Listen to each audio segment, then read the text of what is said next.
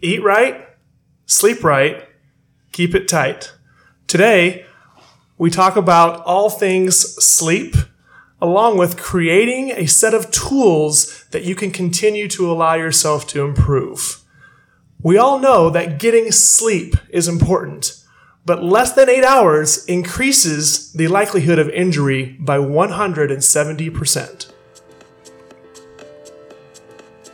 Welcome to Therapists in Motion podcast, brought to you by Spooner Physical Therapy.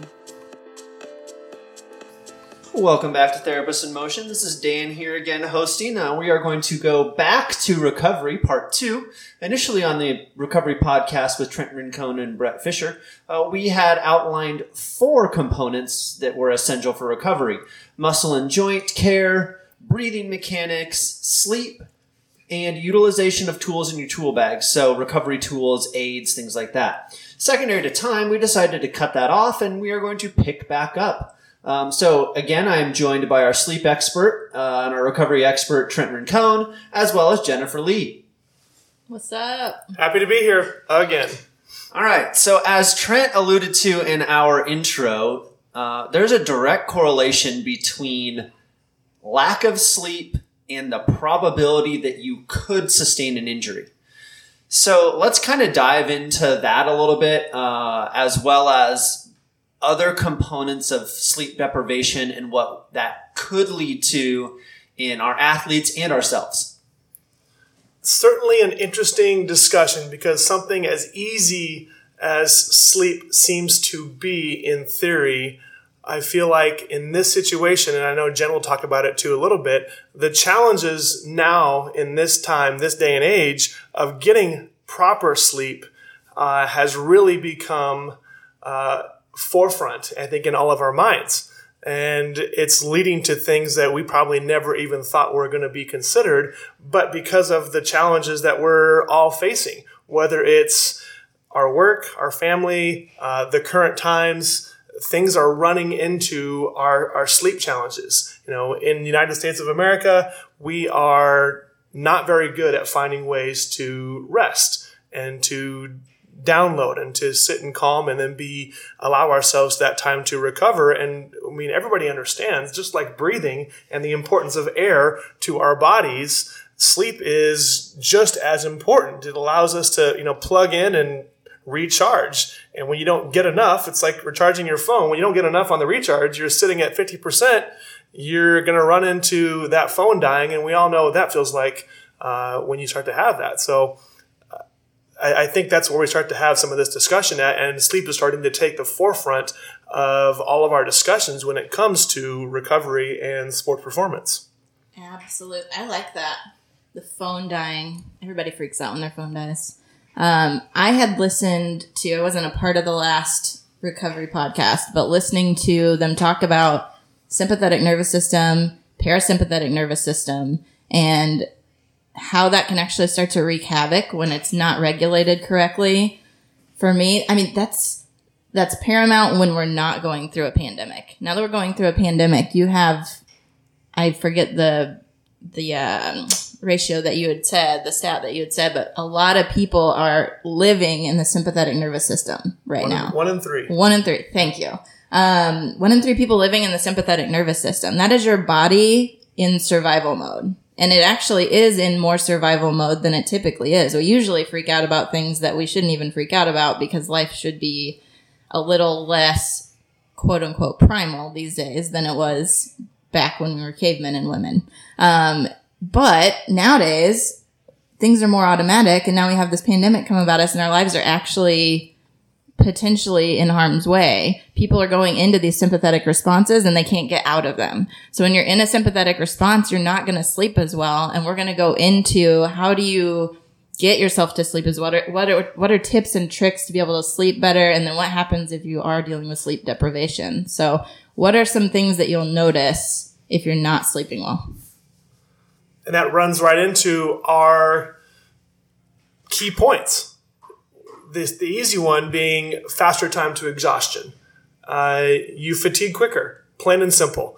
Uh, no matter if it's a workout, if you're actually competing, even though no one's really competing right now unless you can count virtual competition, but you, that can be a personal discussion maybe later. Um, your perceived exertion.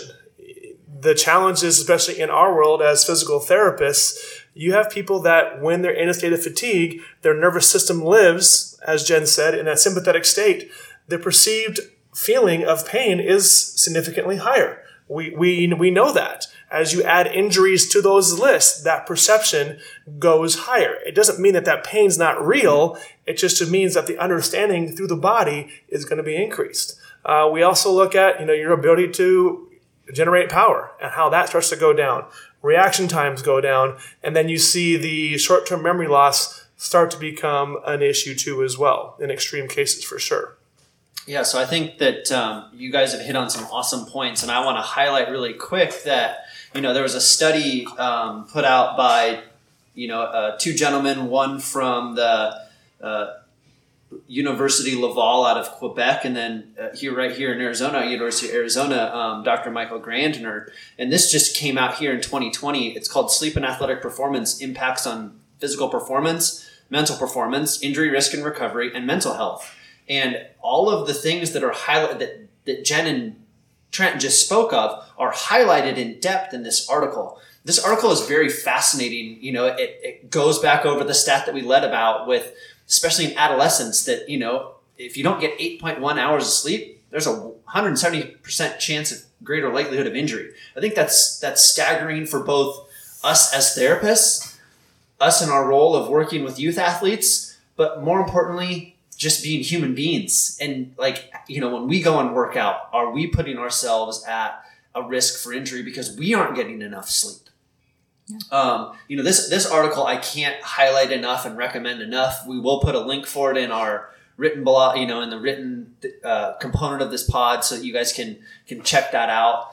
It, it just goes through some phenomenal things, looking at the NCAA, looking at the NFL and sleep apnea and decreased performance and you know both inside and outside the classroom you know whether you're a professional athlete or you're a student athlete. I think this is just an awesome resource that dr Grand, Grandner and his colleague um, did you know to highlight the importance of sleep for our athletes as well as like you guys both alluded to the, the sleep that's necessary for us to get out of that sympathetic state. Absolutely um, I, it's one of the questions that i ask a majority of my patients how is sleep for you? What position do you sleep in? Are you sleeping well? When they 75% ish, I would say, don't sleep well, my thought process goes to, okay, you're not going to heal as well. We're going to see how you do in therapy. Um, it's going to change a lot about the physiologic response of the body. So, what are some tips and tricks that you could give athletes or any patient to help them sleep better if they're not sleeping well? This is where this is where it really comes down to because a lot of these tips that we're going to talk about, you're going to hear these and be like, well, yeah, duh. I, I didn't really, you know, think that was a, a big drop or, or a big information thing. And the combination of all of these is where it starts to come together. I think we sit here and talk about this as as experts, so to speak, this is my biggest challenge for sure when it comes to all things athletics. Not saying that I got everything else down, but you know we all have our challenges, and sleep for me is one of the biggest challenges, and so it's become one of the things that I've really started to to dive into it and try and figure out ways to be better at it. So, you know, some of the big things that we're looking at, you know, is you know number one, a quiet place a place that's going to have an opportunity to stay in uh, an environment that allows your body and your brain to turn off. You know, you look at room temperature, you can look at, you know, different kinds of bedding. We all know that dark, quiet, and cool, you know, are the single best things for sleep. You know, cool becomes a challenge here in Arizona because well, obviously, especially right now as things start to heat up, uh, it's not the easiest always to stay cool. Most of us that are conscious of our energy bills are keeping things around 77, 78, you know, degrees Fahrenheit. That isn't, Amen, brother. isn't quite the ideal when it, when it comes to sleep sometimes, especially for a lot of us. So it's finding ways that allow us to maybe increase the coolness of that. And there are certainly cool tricks and toys out there that uh, I'm, ex- I'm experimenting with or trying to find ways to, to get that, you know, if it's a cool pad underneath your sheets or certain things that blow cool air into your mattress that allows that to, to stay cool, those are things that are certainly uh, worth looking at. And there's a whole bunch of tech out there coming out that allows you to track your sleep, improve your sleep patterns, improve your brain as it heads into sleep. You know, some of those things are, are right there. Uh, do you guys find a certain time limit in sleep being successful? I have always had to get eight hours. If I don't, I don't do well. And I tell my patients seven to eight hours minimum, but I think probably majority of them are hovering around five to six. What do you think? Yeah, I think Yeah. that that's probably exactly right. Where uh, you know some people say, well, if I if I get five or seven or nine hours, I'm okay. Versus you hear other people that say, well, if I get four, six, or eight, I'm okay. And I I don't know if that means that they're okay or if they just don't realize the effect that it has Exactly. on their performance. And that like like Trent alluded to that performance could be in their family life that performance could be in their work life that performance could be in their desire to um, take a test or do athletic performance right, Um, so i think we have to be mindful of all of those things. And the research is fairly resounding that eight hours plus is necessary. Um, i think in today's world uh, whether you you know a lot of my patients are working more than they would have normally because of the current situation they're they're at home they're not traveling therefore they can have back to back to back meetings because they're not on the road driving Right. to a different office or flying on an airplane right Yep. so they're they potentially may be more connected to a device than they were previously right Yep. and I think the evidence is fairly resounding on that component that you really need to shut your device off, what, at least 30 minutes before you plan to go to bed, Yes. especially if you're on a social media site, Yep. so that you can start to get out of that sympathetic state, Yeah. um, as well as adjust to a different lighting. Yeah. And, you know, I mean, I think we talked a little bit in our show prep about potentially, you know, blue light glasses or Yeah. goggles to, you know, put over your eyes. And again, there's lots of different theories out there. It's, Sure. it's not our time or place to highlight any one product or, or bash any one product, but definitely things that could be there to help patients, us, athletes, prepare their bodies to go to sleep just like they prepare their bodies for athletic performance. Which for me, I, I appreciate that we're starting to see more tech come into this environment. Whether it's evidence based or not, uh, I think there's value in in some of the anecdotal theories. You know, just because it, it doesn't have the research back behind it doesn't mean that it works yet. Us as physical therapists can speak to that uh, pretty pretty uh, successfully. You know, the blue light glasses and the chances to decrease the amount of input that we get through the light, we're starting to see a lot of good evidence that if you can allow that not to be the case, that's going to allow your brain a better environment to return to a state of, of sleep and to heal. Um, you know, as one that wears those pretty much every single night, as soon as the, the sun goes down, if I'm at home, those things go on, whether it's I'm, if I'm still on the computer, if I happen to be on the phone every once in a while, or if it's just, you know, watching the TV momentarily or something like that, uh, those things go on. And I notice a difference. Uh, how do I equate that objectively? I don't know. Hopefully, someone smarter than me can can figure that out, and I, I have no doubt that they are. Um, but I think the the keys are, is, like you said, Dan, is reducing the use of computer with TV. You know, that thirty minute window of letting that go and finding you know that hard and fast go to bed time. You know, starting to set a routine. We find, and I'm sure that article speaks to it quite a bit on the success of routine when it comes to sleep uh, not only in your environment but in your your schedule too as well. Uh, how do you guys feel about naps? Love them. I'm pro nap. Yeah, I I don't remember in the article here if Dr. Grandner spoke to to naps, but some of the reading that I've done outside says, you know, naps can be beneficial for some, especially if it means that it allows you to have a refresher to focus on the second part of your day.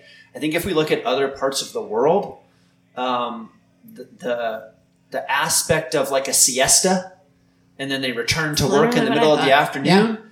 I I think we we see a different level of focus maybe more calmness in those individuals because they've had a chance to deregulate um, Yeah. and, and calm their nervous system.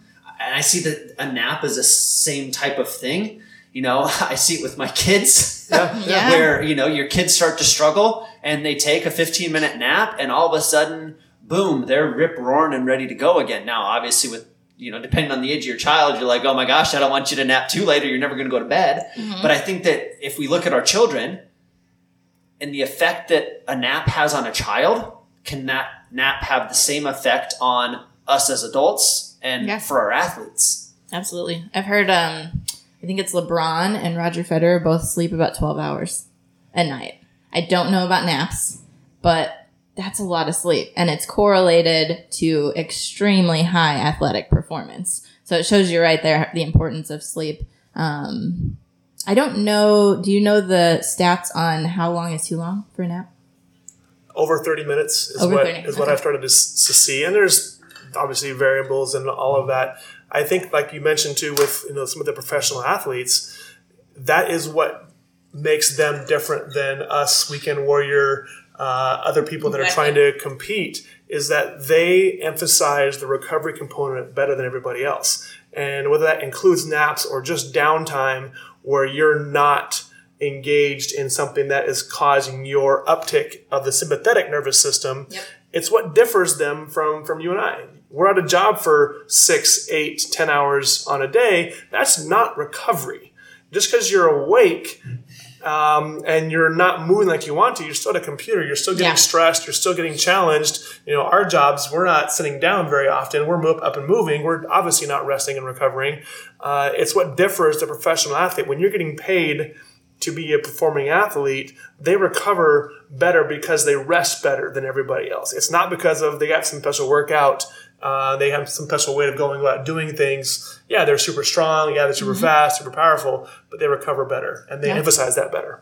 Yeah, and I think you hit a huge point there because you know it, it even spoke to this in that in that article that I referenced earlier about the athlete and when they travel, and when they travel and they're in a different environment, ha- their routine is potentially even more important to help down regulate and prepare their body to sleep as compared to um, you know when they're at home they've, they've got their routine they they may have you know the adequate mattress that fits them and their preferences with you know like trent said potentially a cooling agent especially here in arizona what you know again there's lots of different products out there and they're coming out more and more every single day it seems like If one wants to sponsor us, they can. yeah exactly you know Let us know. like bedjet or something like that right yeah. um, but I, I think that helping prepare our athletes as well as our individuals that travel for work, you know, I mean, again, the, the evidence is resounding that it affects mental performance and memory and recall. So even those individuals that are traveling for work, I think helping educate them on sleep is a crucial component. I, I know in here, you know, that talks about an outcome tool called, I believe it's called the Athlete Sleep Behavioral Questionnaire. And my hunch is that questionnaire would also help all of our patients, not just our athletes. No doubt. I think you're 100% right. We emphasize athletes in this discussion only because that's where it starts. But Yeah. at some point, and in our philosophy with you know PT in motion, we're looking at everybody as some sort of ath- some sort of athlete. You move, you're an athlete. Well, hey, we happen to be human. That puts us all in that category. Uh, so emphasizing sleep as a big component uh, of what we're trying to improve on no matter what your activity level is, especially in our world where we're trying to recover from an injury, it's the recovery process, not so much what you come in and I make you do and torture you through Right. in moving you or making you do exercises or all the manual hands on work. It's how you recover that makes the actual gains. It's Yep. not the breakdown of that we're putting you through that actually makes that happen. So as we see, you know, that that sleep component being you know one of those super important pillars that come into play. We emphasize strength conditioning power speed endurance. You know those seem to be the catch-all be-alls. Uh, those are really you know the easy ones. I feel like when it comes to those things, uh, nutrition, hydration, sleep, those are the ones that we don't necessarily emphasize because what's the big deal? It's just sleep. Uh, those that do it better will tell you it's just as important, if not more important, in what we're trying to do. Oh, that's so true. It's just sleep. I hear that. Like, I feel like it's very easy, especially in our culture, to if I'm going to give up something because of my crunch time schedule, it's going to be my sleep.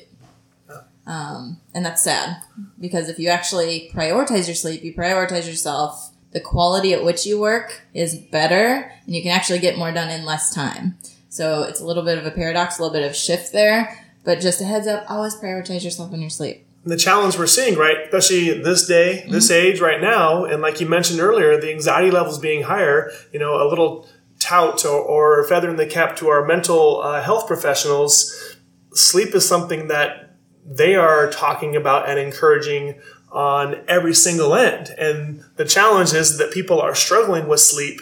So then you're now having the recovery challenges and the mental health challenges. That vicious cycle starts to take place and you're not getting the ability to to function like you want to.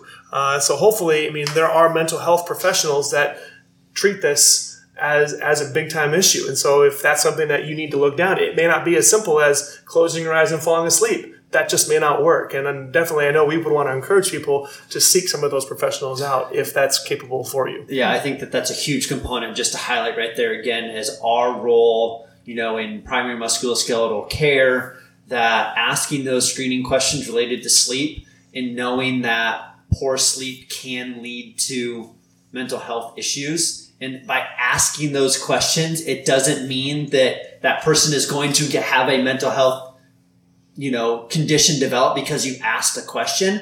No, it's our role to ensure that if we see something or we hear something that doesn't pass the proverbial sniff test, mm-hmm. to at least bring it up and ask them because, you know, the studies are resounding again that sometimes it only takes one person to intervene to make a drastic difference in a person's life. Yep. And I think, again, you highlighting the mental health um, experts and, and healthcare professionals is somebody that you need to know in your community as a physical therapist, treating not only athletes, but anybody. You need to know who your go to mental health professionals are in your area. Absolutely. And what you said goes both ways. Like sleep can be a cause or an effect with mental illness. You have Yeah. mental illness that can negative, negatively affect your sleep. If you're not sleeping well, that can actually lead to depression. So it, it's both. Um, it's both and, which I find most of the time in life. Yep. Both and. Very much a catch 22. So let's make a little transition now to the fourth component of recovery, which is, you know, kind of the, the, the tech that you have in your tool bag. And let's just kind of, again, you know, I mean, unfortunately, I think it, during this part, we're going to name drop brands. And I, I don't want to say that, you know, we're, we're stating that one is better than the other. It may just be what we are comfortable with Yep. um, and that we may guide patients towards because we are comfortable with. But that doesn't mean that there aren't other products that out there that are that do the same thing um, that have the same effect on the body, whether it's evidence based or not. Um, there's a lot of difficult ways to measure some of these tools and tool, you know, the tech out there. Um, so let's just kind of talk about some of the things that are out there that we've utilized in our clinics or we've um, utilized ourselves in our recovery. So I think with that, Dan, I think the idea that we are talking about this is that we are trying to empower people to take ownership of their own body. Yeah, recovery, yes, performance, but how do you take ownership? Our world is changing. Our physical therapy world, our insurance world, uh, our performance world is changing. The more ownership that you have on your body's performance, which is what this is really about, and especially in creating this, you know, backpack or tool bag of toys that allows you to perform better, recover better, it's going to be somewhat individualized. And so as we give you some ideas about this, it's it's all about taking ownership of your own system and not necessarily, and this is bad business for us, not necessarily needing us to to do this. Believe me, you're still going to get hurt. We're still going to be here when you need us, but we're trying to keep you out of our office, and this is a big part of that. And so, if we can minimize the need for us, hey, everyone wins. Beautifully said, sir. Yeah, I think I think that ownership. You, you highlighted it again. You know, in, in the first pod, you, you talked about that when we Yeah. were talking about muscles and joints, Yep. right? And that ownership that you may only be with us for three to nine hours a week, and there's way more hours in a week than that, right? And so having an individualized thing, and I'll also say working with your physical therapist to determine based on you and your body structure and where your area of injury is, these three, four, five tools may be best for you. As opposed to just going to the store or going to Amazon.com and ordering 25 different things. And of those 25 different things, one worked, two worked, right? So when we were um, prepping for this, you guys got into a really good discussion of the quality versus quantity specific to the use of this first one that we're going to talk about. And I'm excited to ask y'all about it and see what your thoughts are. What about foam rolling? How much? How often? What's your thought? controversial, I guess, in, in some capacities. Certainly was a hot topic and still is. Yep. Uh, you, know, you walk out to our, our PT clinic outside here and you're going to find, you know, 10 foam rollers of all different kinds out there to use, to utilize. Uh, it's not something that I want to sit and poo poo on, so to speak, and say this is something that we don't want to want to promote. There's a place for everything. Yep. Uh, you know, I think I think both Dan and I and, and Jen too, you as well, we're talking about everything in moderation Yep. in, in some capacity. I'm a huge fan, and even when we talked about in the first podcast of the two minute rule. You know, find two or three body parts a day, make them different every time. Maybe emphasize the body parts that you're using for the exercise component, and when you're done, you know, grab those spots, and there's your foam roll if that's your tool of uh, or weaponry, so to speak, of recovery. And you might choose to do your quad, your glute, and your shoulder, and spend two minutes. Find a timer. Everyone's got a watch. Everyone's got your phone that's not charging. Yeah. Uh, that you can, you know, set and, and do some some work in that area. But the inverse, the 10 minute, the 15 minute, the 30 minute foam roller, those are the people that end up in our office. Yeah, I, I 100% agree with that. I think that again, it's what we've we've talked about previously about the moderation. What we've talked about in our Google PT series that there is a time and a place for everything. It just might be, you know, this is more appropriate today than it was yesterday, but tomorrow could be completely different, right? And so I think the two minute approach, 30 seconds in a body part region.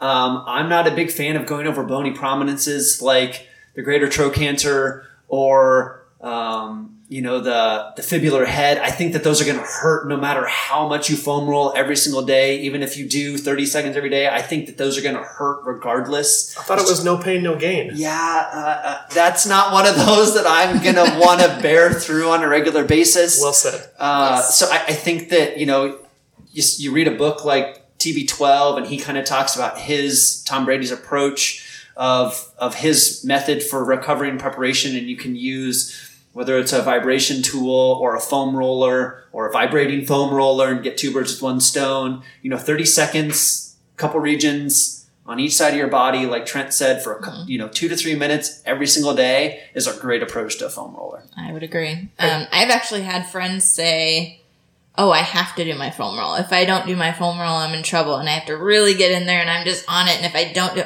in my mind, that's a complete marker for you probably need therapy. There's probably something else going on. You shouldn't have to completely rely on five, ten minutes, or you're talking about, of doing a foam roll all the time. Other or or else you're going to pay for this. Um, so yeah, thanks for your opinions on that. What else do you guys like to use?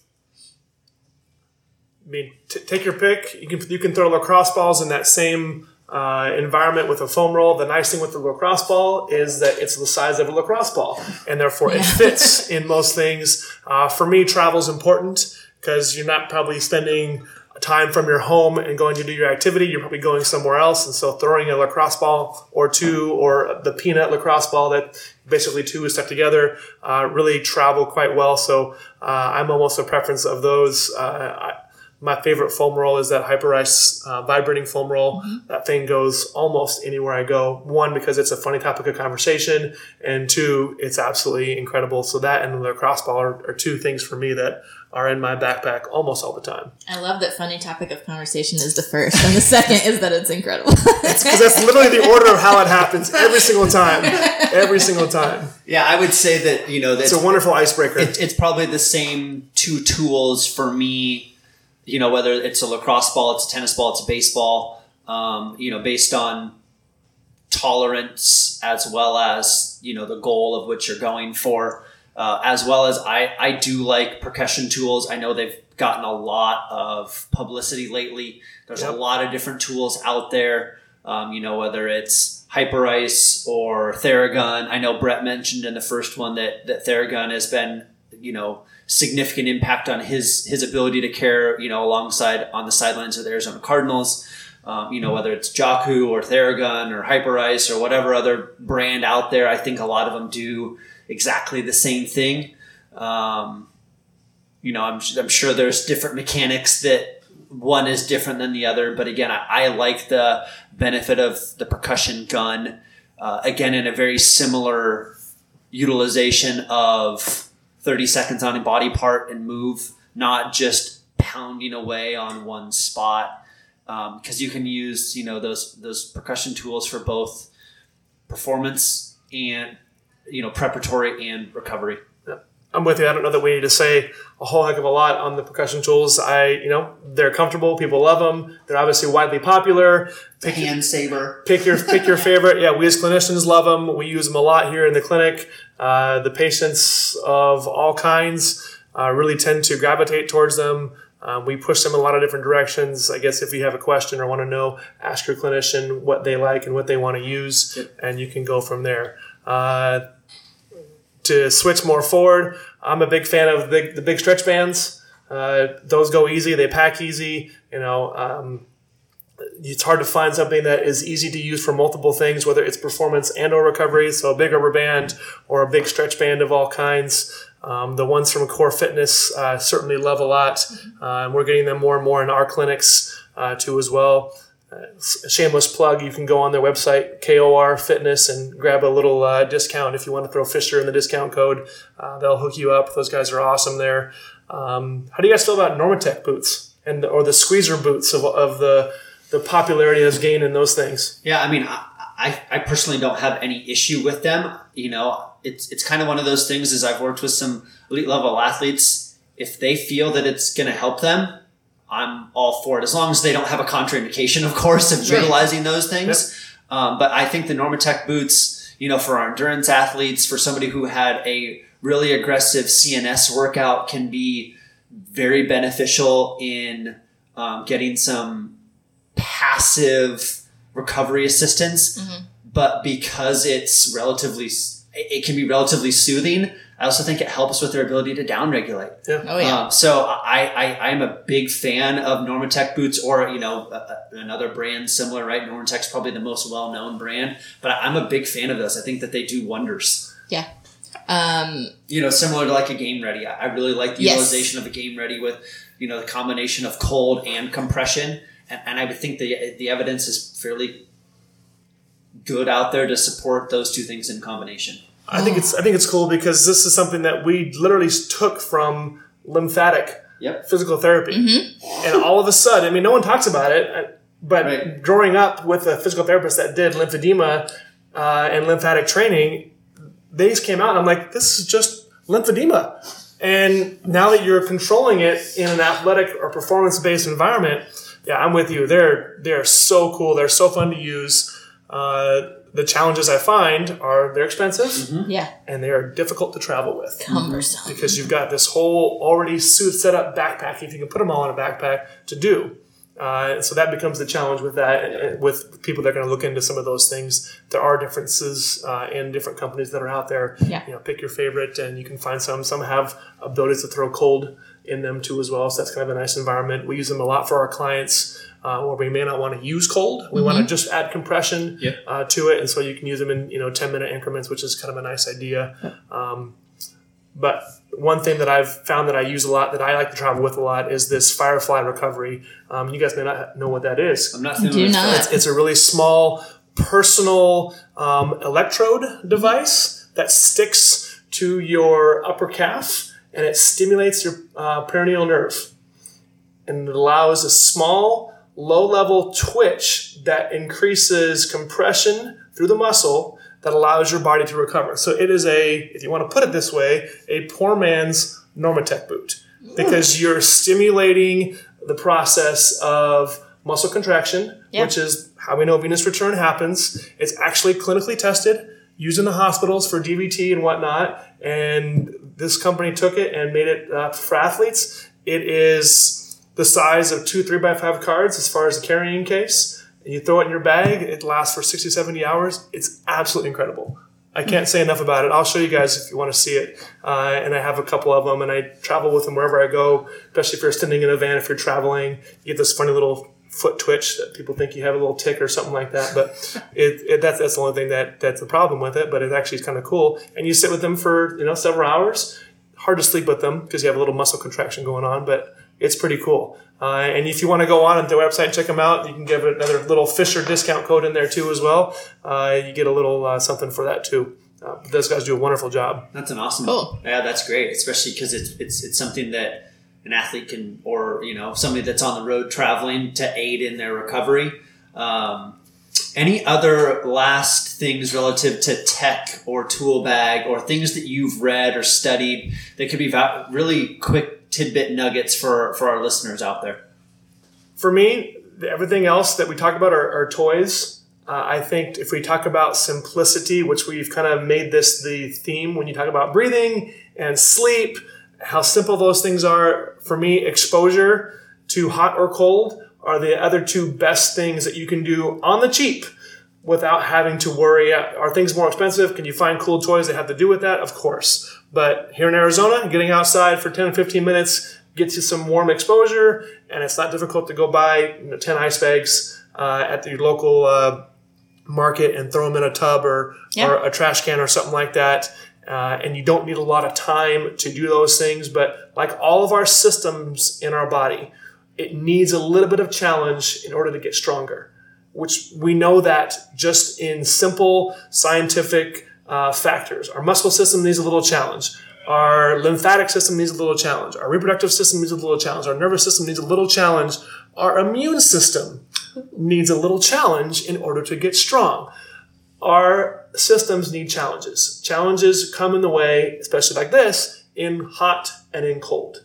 Now, minimizing the time that you're doing this, I'm not saying go outside for two hours uh, in the hot. That Please will don't. not have a good result. I, the same exposure for cold, one or two hours in the cold may not be the best thing, but one to five minutes of cold can have some serious implications on success in health. Same thing with the hot exposure and the sun and the UV light and the the power that the sun brings to our systems. People take vitamin D all the time. You need a spark to actually convert that vitamin D that you're taking orally in order to actually make it Yep. viable in the system. Where do you think that spark comes from? The sun. We need more sunlight to have that opportunity to have some success with everything that we're going to do. Absolutely. I would say I personally am a fan of what you guys talked about last time, the breathing after I work out. I'm I don't really do ice or heat or anything like that. For me, exercise is heat in itself, active heat. So if I want anything, it's going to be a cold drink afterwards or you know, some kind of ice if I would need it, but most of the time I'm just trying to breathe through the nose, hold it for a couple seconds, and then slow exhale, and that gets your parasympathetic system. You can actually feel it start to calm you down immediately. It's one of the things that I tell my patients to do. And they come in, it's kind of interesting. They come in looking for exercises, and one of the first things that I give them is breathing. So I oftentimes they're like, what is happening? Nice. So you have to go into the science behind it. This is really going to help downregulate your nervous system um, because of A, B, and C, whatever they're individually dealing with. But those are my my two favorite. Awesome. Thanks, guys. I think we covered some great information on part two of recovery with sleep and then tech for the tool bag.